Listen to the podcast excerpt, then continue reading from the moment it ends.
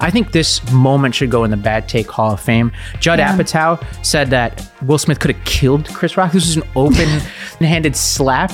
I mean, come on. Howard Stern compared Smith to Trump. Yes. Uh, and here's a tweet from Mari Manoogian, who's actually a candidate that I've supported in the past. She wrote, "Pretty disappointing to see white women in politics that I know personally not unequivocally supporting the Smiths on this one. How we made this about white women when there was no white women involved in this understand what that has conversation is amazing to me."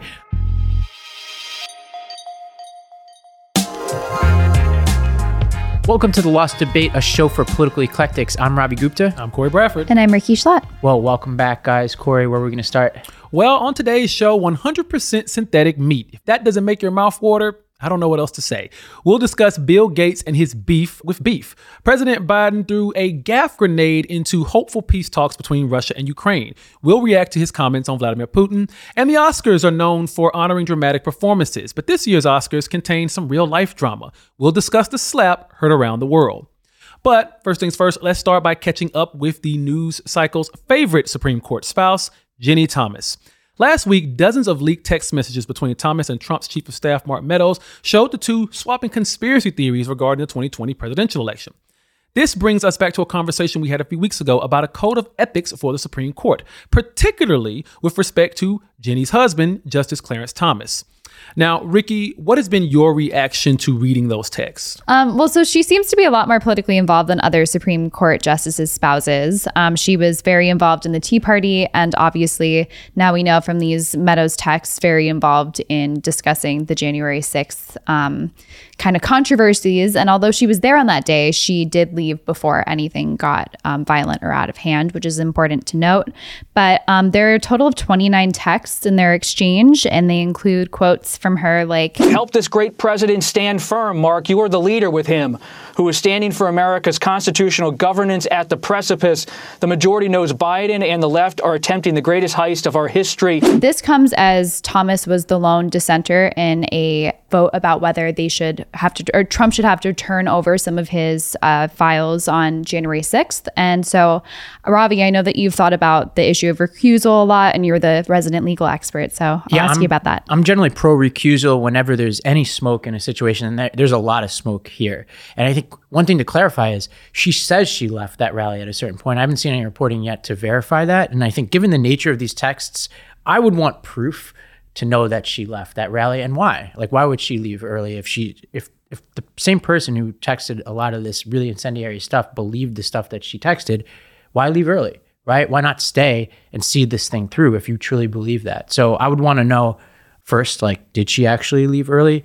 Second, some of these texts go beyond uh, even just conspiracy theorizing. She kind of got in the middle of the legal strategy that the White House was pursuing by suggesting that S- Sidney Powell be the face of the sort of legal front for the Trump White House. And that's material because at that point, Ginni Thomas has inserted herself into the Trump team and is giving advice on a legal case that wound up getting to the Supreme Court. So that's problem number one, which is Clarence Thomas sat in a case and dissented on at least one case that related to challenges to the election that the Trump White House was pursuing. Mm-hmm. So, and I'll get to the what the the legal sort of code of ethics would say on that, but just common sense says that seems like an area for recusal. The second part is we only know these text messages because Mark Meadows provided them to the January 6th committee. We don't have all the text messages yet, both because Meadows, I'm, I'm pretty sure, hasn't handed over everything yet, but also the committee hasn't released everything yet. So we might learn more. But there was another case that was handed down in January 2022 that Thomas also was the lone dissenter on that was about a challenge to the January 6th committee's request for records, right, from the Trump White House. And Thomas was the one dissenter saying that the Trump White House could block the release of those records. Now, that seems relevant because these are the very records that she could potentially be in. And so, and the code of conduct is conduct is very clear on this for federal judges, which technically applies to the Supreme Court, but they have to self regulate on this. It says if you or a spouse uh, have an interest that could substantially be affected by the outcome of the proceedings, then you recuse. And this, there's two cases here that are glaring where he should have recused himself and he didn't. I think the most troubling text message was the one in which she told Meadows, do not concede. It takes time for the army who is gathering for his back. I mean, what is that implying? Is she implying that the US military somehow helped overturn this election? Right. And I think, you know, Tim Miller, the former Republican strategist, had, you know, he, he said something that kind of sums up where I am on this. He says, as a general matter, I don't think people should be held accountable for the spouse's actions. But part of the deal with being on SCOTUS is your spouse can't organize a coup. and that's kind of where I come out. But also, I, I, I, do take issue with the not being held accountable for your spouse's actions. The one thing I would add, though, is the code of conduct does carve out spouses mm. uh, because like that's somebody who you have a material relationship to and obviously you're you'd be biased in not wanting to expose them to harm so the Thomases say or claim that they don't discuss politics in their household. So I'm curious, is there any precedent for or their jobs? Yeah. Which is, which is hmm. a little hard yeah. to believe. Yeah. but um, is there any precedent that we know of for spouses or people recusing themselves because of a spousal connection to something in the Supreme Court? I am sure, but I don't off the top of my okay. head. No, we'll, we'll, you know, one thing we'll do for our, our listeners is we'll highlight this in the show notes. So after the show, we'll take a look and say what what's the spousal recusal situation. Given that it has its own special place in the code of conduct, I'm sure there are plenty of mm-hmm. examples. And it's common sense, right? Like in any situation, for instance, in this nonprofit organization, for example, we have bylaws and standard bylaws, including ours, say you or a family member, if you have a financial interest uh, or any other material interest in this company, uh, that this has to be disclosed to the board. And generally speaking, it is really bad to transact in a way that benefits family members or to hire family members mm-hmm. or anything like that. And it's the kind of thing that auditors would flag, even if it made it through our board. It's that serious yeah. to do business, especially if you're a nonprofit like us or a government entity like the Supreme Court, to do any kind of business that would benefit a family member. So, where do things go from here? Because I know there are people on the left saying that not only should Clarence Thomas recuse himself from anything January 6th related, but there are people even saying that he should be impeached for this. So, what exactly, what is this going to materialize into? Yeah, the complicating thing is he already presided over these cases. If if if it was a question of should he recuse himself in the future, I think it's very obvious he should recuse himself, and and obviously any case like this that comes up again, he should recuse himself. But I'm kind of a stickler on this, and for longtime listeners know I applied the same standard to Democrats in the cases of investigations in Trump about recusal. To me, I think the first step is to find out what they know. I think she has to go under oath, not because she's the spouse of uh, a member of the Supreme Court, but also because she's somebody who's material to this case. Like she inserted herself into January 6th. She's an activist who has a lot of influence. Uh, I want to know what she knew. Uh, and then if there's anything that comes from the questioning of her or any of the document requests that suggests that Clarence Thomas knew any of this stuff, I would want to have him under oath, or at least in front of the Congress as well. Uh, I know that there's separation of powers issues, but this is huge. This is one of nine people who decide, like, if there were nine Clarence Thomases on the court with this kind of bias, there would have been a coup. And in the yeah. short term, she can volunteer to go in front of the January 6th committee, which it seems to me like the best route of action because if there's nothing to hide beyond what is said in these texts and they're just ideas that were not in any way acted upon, then she should be telling Congress that. Right. Well, definitely sounds like a conflict of interest, but we'll have to keep an eye on the story and just see where it goes. So let's talk a little bit about Bill Gates. He is calling on rich nations to switch to synthetic meat rather than eating animals in order to fight climate change. And he's not saying partly either. He wants that figure at 100%, 100% synthetic meat. Ravi, what do you make of Gates's meatless proposal here? So I think I think there's so much attention on Gates on this because he's the one who said it, and people are pointing out like credibly that he's a hypocrite on issues of emissions. The nation claims he might be one of the biggest emitters in, emitters in the world because of the way he flies around the world and has these huge energy consuming houses. So this is like a question of like let's pull the ad hominems out like and not say like uh, Bill Gates is a hypocrite. Of course he is. He also eats meat himself. Yeah, though. also eats meat himself. All true, but that doesn't in any way change the fact that there is something to what he's saying, in my opinion. And and to set this up, there there are two different types of meat alternatives that we're talking about. One is, um, you know, kind of plant based or tofu based meat alternatives like Beyond Meat and uh, that kind of stuff, like veggie burger type things, fake meat. That's different than synthetic meat, which is stuff that's kind of grown in a lab, right? And that the the former are really evolved, right? You can go to any store now. McDonald's is partnering with Beyond. Like you can go to any store, uh, any supermarket in America and get that kind of stuff. The stuff he's talking about is kind of early stage. Like in 2020, in 2020, Singapore was the first country, to my knowledge, to actually um, grant uh, a, a, synthetic meat company the ability to sell, like in this case, it was chicken nuggets that were grown in a lab. Now, so it's kind of early stage. So he's saying 100% synthetic beef. I think he means all um, meat alternatives, basically saying that we as a society uh, the rich nation should go first and move off of meat. And I'll get to this. The data is pretty stark about what meat does to our planet.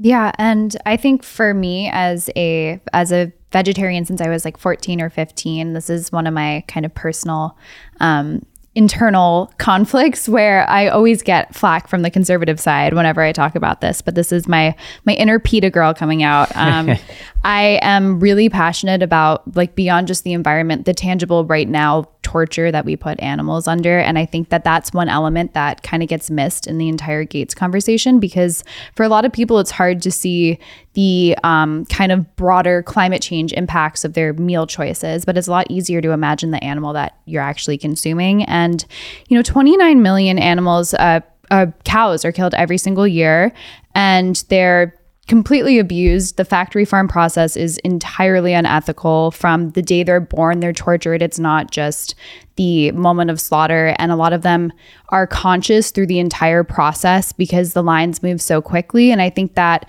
beyond just Gates's climate angle, which I think is completely valid, there's also an ethical argument to be made about the right here, right now suffering that these industries are causing. And I, I would say to people who feel like they can't watch videos of what happens in slaughterhouses that if you can't look at what actually is behind the meals that you're consuming, then you should think about what that means. Right. I agree. There's, uh, you know, it's. I think this debate is, is, shrouded in hypocrisy accusations, right? Like there was this bad vegan uh, show that uh, limited series that's on Netflix right now, and essentially, like this woman gets arrested. It's kind of a long story, but she's like a famous vegan sh- like restaurateur, and as part of the arrest, it comes out that she had eaten or ordered pizza. It might have been for her boyfriend. Whole story about that, but part of what I found really interesting about this show was there, the media was so obsessed with the fact that she was potentially a hypocrite on this kind of stuff. And I think I think everybody needs to step back and say, all right, we're not lecturing you, right? Like I, like you, have been some form of vegan or pescatarian most of my adult life, but I have not been perfect. And when I've fallen off the wagon, I've really fallen off the wagon. And I try not to lecture other people about it other than segments like this. And I'm not even trying to lecture. I'm just saying let's try to decrease our meat consumption. Mm-hmm. Like Jonathan Safran Foer has a really good book called We Are the Weather about this. I think there was another book you were talking about that he had written. Uh, yeah, eating animals um, well. That's just like it says. Look, just dial it back a little bit. If we all dial it back, everybody would be better. And we love dogs, for example. And there's so many studies that suggest that pigs, for example, are just as smart, if not smarter, and more self-aware and are able to anticipate their own pain and suffering as much as dogs. I know they're not as cute, but for the same you know they're ugly dogs too that we protect as a society right? Like and we even will protect a dog that's like aggressive right? Like so let's extend some of these protection to other non-humans. Let's scale back a little bit. Let's take the kind of moralizing out of it and just say like let's all do a little bit better. That's why i think the 100% thing is kind of distracting. I think, I think if we all just pull back as well bit. Yeah, now the ethical concerns, I can totally see that because that is more tangible. But what about the actual effects that the production uh, and, and, consumption of meat actually have on the environment? There's a lot of data about this, and I'm pulling a lot from Gates's book. Uh, he wrote a book about climate change. I think it was like one year ago. I think it's called How to Avoid a Climate Crisis. I, I think we've cited it on this podcast before. Uh, my assumptions are that that's a pretty well fact checked book, given the kind of army of people he has who helps him write these books. So, uh, in this book, he talks about how raising animals for food ranks as the highest contributor in the sector that we call agriculture, for, forestry, and other land use. And the numbers are staggering about just how much of the planet we use to create meat and how much of that's wrapped up really in the rich world, right? He says the math suggests that you need 50 acres worth of trees planted in tropical areas. And side note, we need the trees in tropical areas because actually trees planted in colder environments actually do the opposite than what we need right here. He, he says we need 50 acres worth of trees planted in tropical areas to absorb the emissions produced by an average American in their lifetime. 50 acres for one American. Multiply that by the population of the US, and you get more than 16 billion acres or 25 million square miles, roughly half the landmass of the world. That's just the US. So, deforestation, greenhouse gas emissions, I can go through like enteric fermentation and all this other stuff about what cows do, and they emit methane, which is way more potent for greenhouse gas emissions uh, than even CO2 is, or nitrous oxide, which really comes from cow poop, for example, which people like to ridicule, but it's real. But we're just, we're clearing land we're emitting a ton of stuff that's destroying the planet. And the amount of calories we get from beef is really inefficient. And so, just to give you a sense of this, producing meat requires us to grow a lot more food. A chicken has to eat two calories worth of grain to give us one calorie of poultry. And for cows, it's a ratio of six to one. So, is a really inefficient way to deliver calories. So, I agree with him. Let's lead with the richer nations. Yeah, and to feed that much grain to cattle, it drives up prices around the world. And we could feed an additional 3.5 billion people if we actually just used that grain and didn't filter it through another body in order to ultimately produce calories.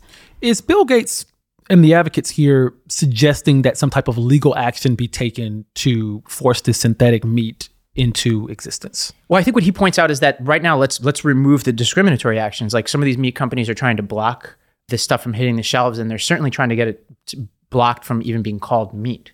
Right? For me, I'm like, well, if it's grown in a lab or it's produced in a field, if it's the same thing at the end of the process, I'm fine. I'm like, let's all call it meat. But they're the you know big you know big meat or whatever we want to call it, uh, which we've previously discussed is kind of a very consolidated industry, are trying to block the innovation here, with some exceptions. Tyson Food, for example, is actually investing in some of these companies, and so there are exceptions to this. Yeah, and I don't see any world in which, to your point, there could be hundred percent synthetic meat consumption in the developed world because there are always going to be people who want to eat meat and I respect their choice and I believe that's a choice that they should be able to make. I only make my point that I think that if you can't face like really face what's going on behind the scenes that that potentially is something that people should reckon with. But ultimately i think that that should be options open to people. And i think as as the lab grown meat especially continues to develop and is shown to be safe and effective and just as delicious as um, regular meat then i think that you know there's going to be a gradual societal shift towards those alternatives. But that takes time and i don't think that compelling people in the short term is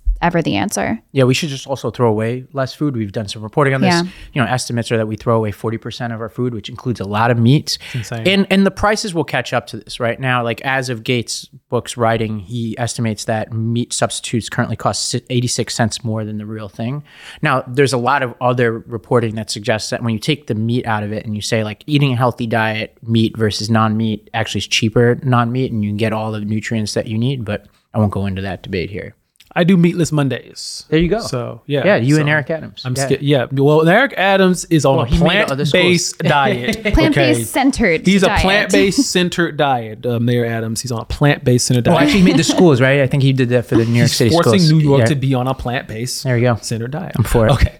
Uh, President Biden made quite the foreign policy gaffe Saturday, going off script at the end of a speech in Poland and saying the following of Russia's Vladimir Putin. For God's sake, this man cannot remain power. Biden's aides quickly walked that statement back, and Biden himself has scaled back his comments as well, sort of, saying his words were an expression of moral outrage, not a call for regime change. But he's getting a ton of flack for even implying such an idea, and deservedly so.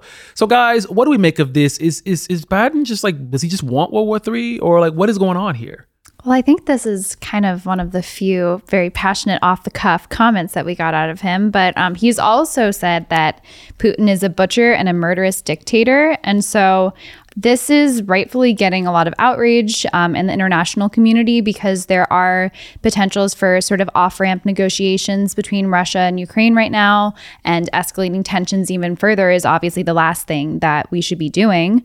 Um, and also, Macron is upset about it because he's in talks with Putin and kind of has some progress that he feels that he's being made that's being undermined by comments like this. Um, and also, just in the more extreme sense, which I think from what we've seen, Russia's not taking this all too seriously, but in their nuclear doctrine, like actual threats to the regime are is something that could trigger a nuclear attack. And so, you know, in the in the real large potential term that is obviously really scary and not something that we should just tread lightly about over moral outrage of all things. Secretary of State Antony Blinken said in response to all of this We do not have a strategy of regime change in Russia or anywhere else for that matter. Uh, in this case, as in any case, it's up to the people of the country in question. It's up to uh, the Russian people. So it sounds like they're saying, you know, we're not going to force regime change in Russia because that's not really possible. But it also sounds like they're saying, you know, hey, if, if Russia, you know, rises up, we wouldn't be, you know, upset with that. Yeah, I you know it's funny as I was preparing for the segment this morning, I had a whole section of my notes that was kind of what whataboutism, but I deleted it all because there was you know there was a there was a predecessor here that would often say a lot of things, but we have a president that should be held accountable for what he says. And this is what I was asking of the last president and, and his supporters. So that was a backdoor whataboutism. I realize as I'm saying this, I'm sure people will point out.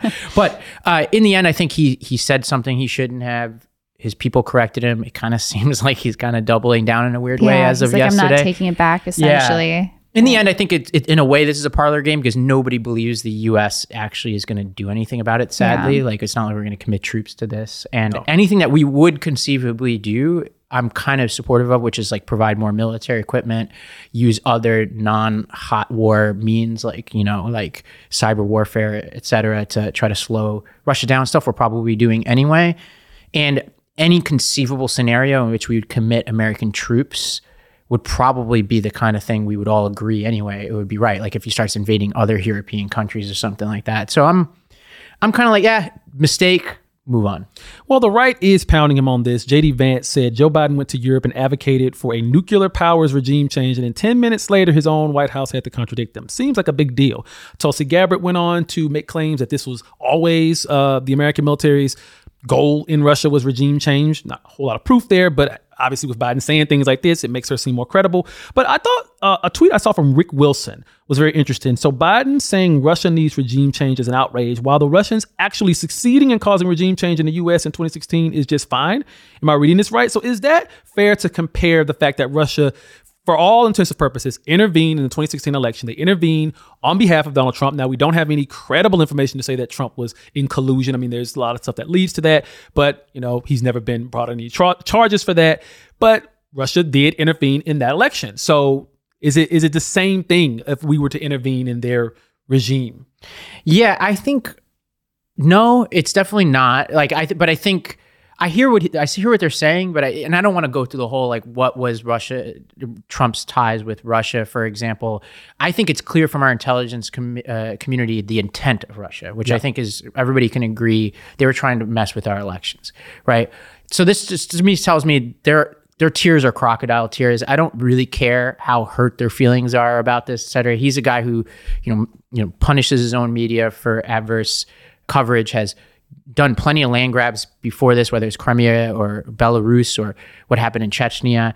He's horrible. If I could snap my fingers and remove him, I would. The problem is the transaction costs and the US and other Western nations' ability to do this.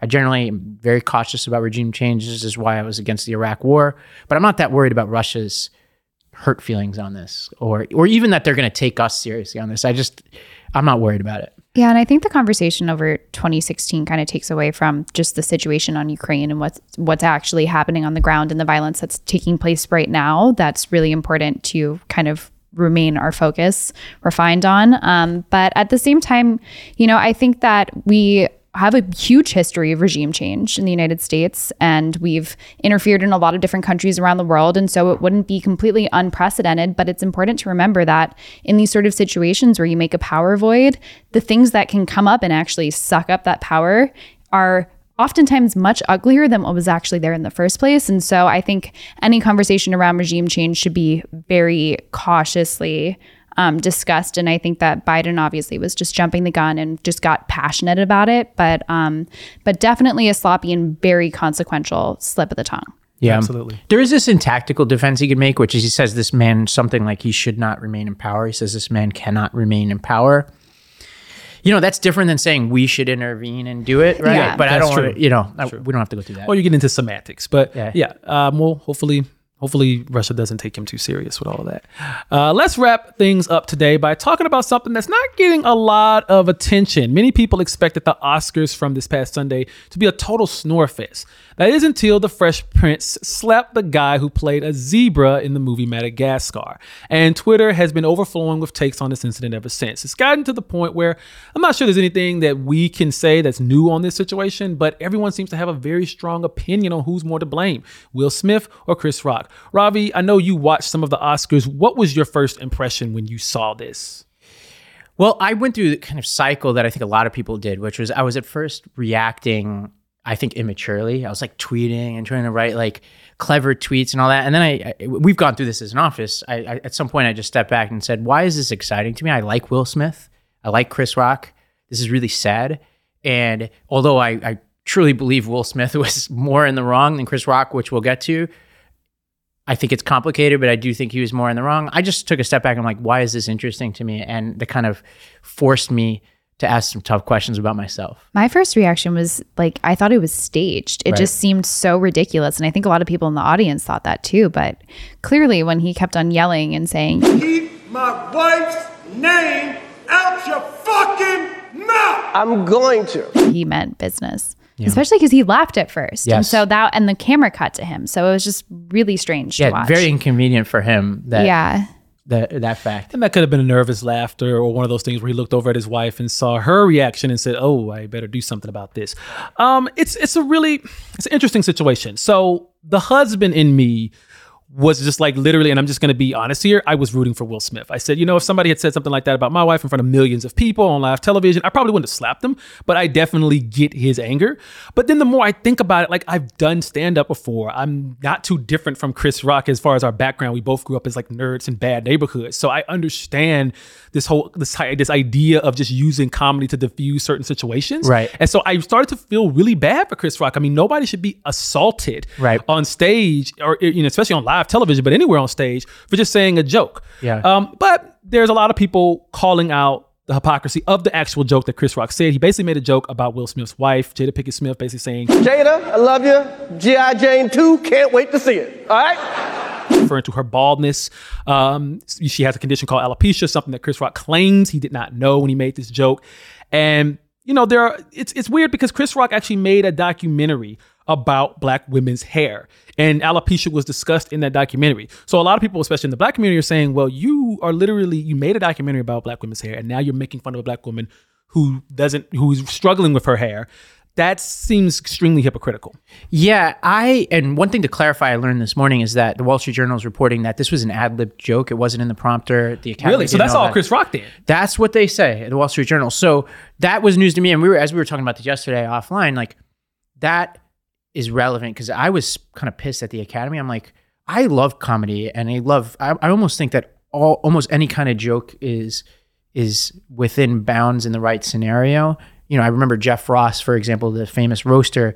You know, people w- with physical di- disabilities would ask him to uh, roast them because they felt like it was inclusive. Because I think sometimes people who have whether it's a condition or they have cancer or they have a physical disability or whatever whatever their lot in life, they feel like people feel sorry for them. Sometimes feel like excluding them from comedy is a way of actually making them feel worse because then they're like, oh, people are kind of dancing around this issue. I'm not being included in the conversation. So it's a very complicated discussion, right? Like if everybody's afraid to say something to you, then that in and of itself for certain people uh, can be problematic. I don't know here. The, this is the Oscars. I think the whole this whole thing of like award show comedy to me is kind of baffling. It's one thing in the Golden Globes where everybody's getting hammered and everybody knows it's like the seventh year of Ricky Gervais. If you're going there, you know mm-hmm. what you're getting yourself into. I don't know if like something as stodgy as the Oscars should be having jokes that are this barbed, but in the end, like smacking somebody over it seems way excessive. Yeah, and I also think that if he had just kind of let it go and then responded after privately, this isn't it, like it wasn't really that great of a joke. It wouldn't Yeah. have made any headlines, I don't think, in any way. Like it kind of just would have drifted off. But then him escalating the situation, like now it's it's turned all the attention to his wife's uh, medical condition like times a hundred. Like it turned Right. up all the volume. And if i were her i'd be i'd be mortified to have all that attention drawn to me. And especially in a situation where you know a joke can be insulting. And even if he heckled i would have no issue with that or Yeah.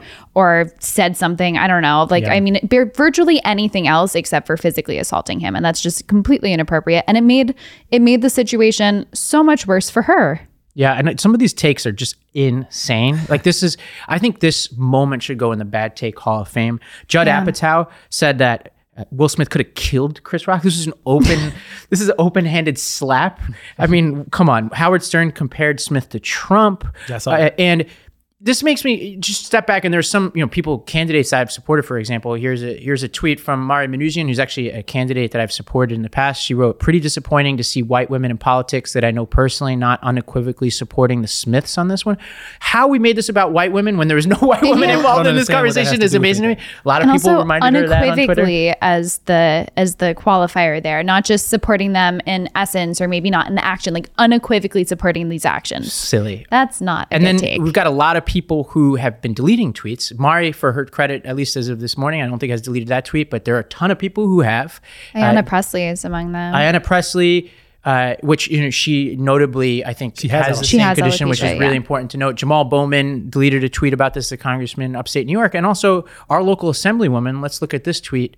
This is her tweet. It is violence to mock someone's health condition and vulnerability. It is violence to physically assault someone. It is violence to not take responsibility for violent actions. It is violence to allow and excuse violence. It is violence to call for violence. Now, some of those I agree with. The first one, though, it is violence to mock someone's health condition and vulnerability. Now, it's immature, it's stupid, but let's make violence about actually physical action that hurts somebody. There are other, you know, charged words that we could use to describe other bad acts that people can have, but like this whole idea that words are violence, this is so freaking silly to me. And you know, she deleted this tweet, of course. This sort of language feels very Orwellian, like changing the definition of a word just by forcibly saying that something it's A is B, even though A clearly is not B. And I think this is the most extreme iteration of people who say words are violence, because if that is your your framework to look at the world, then what Chris Rock did or what Will Smith did to Chris Rock, like they're they're one and one because violence is violence. And making a joke like that is in and of itself violence, which obviously this is an example of how that that worldview is dangerous and clearly degrades free speech. Yeah. This isn't the first time Chris Rock has made fun of Will Smith's wife, and it's not the first time he's made fun of Will Smith's wife at the Oscars. Remember back in 2016, Jada Pinkett Smith basically tried to lead a boycott of the Oscars because she said it lacked diversity. Uh, she started a hashtag called Oscars So White, and at that ceremony, Chris Rock, who hosted it, basically said, Jada boycotting the Oscars is like me boycotting Rihanna's panties. I wasn't invited. I think there was another word instead of panties that he wanted to say there. Yeah, but it's the Oscars, a- yeah. so you know you can't. Yeah. yeah. But he is Rick Chris Rock. It's, Yes. that's his style of humor. And you know, even earlier in this broadcast, um, Regina Hall, one of the hosts, had made a, a comment about Jada and Will's uh, so-called open relationship. Right. And so Will Smith has been taking a beating by the media, by social media, by a lot of people in the public because of all these accusations about what his wife has been doing behind his back. and he wrote a book that was pretty candid about some of this stuff. Yeah. And so I think at a certain point his mental state just kind of snapped. Mm-hmm. And I I'm not I'm definitely not supporting what he did, but I understand that position that he was put in. All these people are trying to use this incident to try to make Will Smith look like this monster. Like he's just, like he just goes around doing this all the time. And generally speaking, I have no idea. No it's one possible really knows. this leads. Yeah, it's possible this is an avalanche of reporting of Will Smith treating people harshly, but we don't know that. There's absolutely no evidence that I've seen as of this morning to suggest that. I think this gets back to where I started on this, which is what is it about these types of situations where we take people? Will Smith probably had a hundred percent approval rating before this, and then we're almost cheering on his worst moment in his life. And I believe, you know, and this is colors the work I do in criminal justice reform. I believe this when it comes to kids in schools. I believe it in our conversations around cancel culture. Nobody should be defined by their worst moment in their life. Charlamagne had a really good segment on this the other day. And when I think about this, I when I look at Will Smith, it is clear this was about much more than Chris Rock and that joke. You know, some of the stuff you talked about is probably relevant to this. And where I come down on this is I've got enough fucked up narcissistic family members. I know the the boundary between narcissism and self-destruction and lack of self-confidence and that that fine line and I see that in Will Smith's eyes and this has prompted me to say, you know what? I got enough of that in my personal life. I don't need to bring that from Hollywood. Like and I think a lot of people should be like instead of cheering this on and be like maybe this is time to turn off the television. Who gives a fuck about these people? Like like bring that energy to the people around you because the chances are the stuff that you're seeing on screen take the fame out of it probably mimics something you're dealing with uh, with the people around you. And that extra 15 minutes you spend constructing that great tweet maybe you call somebody. And to be fair to Will Smith, I, I felt that his apology, obviously there are always the type of apologies. There's go through a million hands and people check them, but it seemed like genuinely heartfelt. And he said, I want to publicly apologize to you, Chris. My actions were not indicative of the man I want to be. There's no place for violence in a world of love and kindness. And, you know, to to be fair to him, he did apologize. He came he came straight to Chris Rock in this public apology, and I think that um, it's important to acknowledge that. And I agree. Like one of my my biggest issues with cancel culture is that there's a no redemption sort of route that our society is taking, and of course, physical violence is different than words, and that can't be conflated one to one. But then again, I believe that anyone should be able to be redeemed if they genuinely regret something. Well, Chris Rock is not filing charges against Will Smith, and he seems to have he's not made any really major statements about the incident as of the recording of this episode. Uh, And he played it off well. Yeah, he did play it off well. He, he stayed on the stage, and so that's. Uh, I, I, I wouldn't have been able to do that honestly. I would have been so embarrassed. And he Yeah. took this like he took the hit and he didn't escalate anything at all. Like totally he definitely gets points for that. Well, we thank you all for watching. Make sure to subscribe to our YouTube page, and if you're listening to our podcast, make sure to rate, review, and subscribe. We will see you guys next time.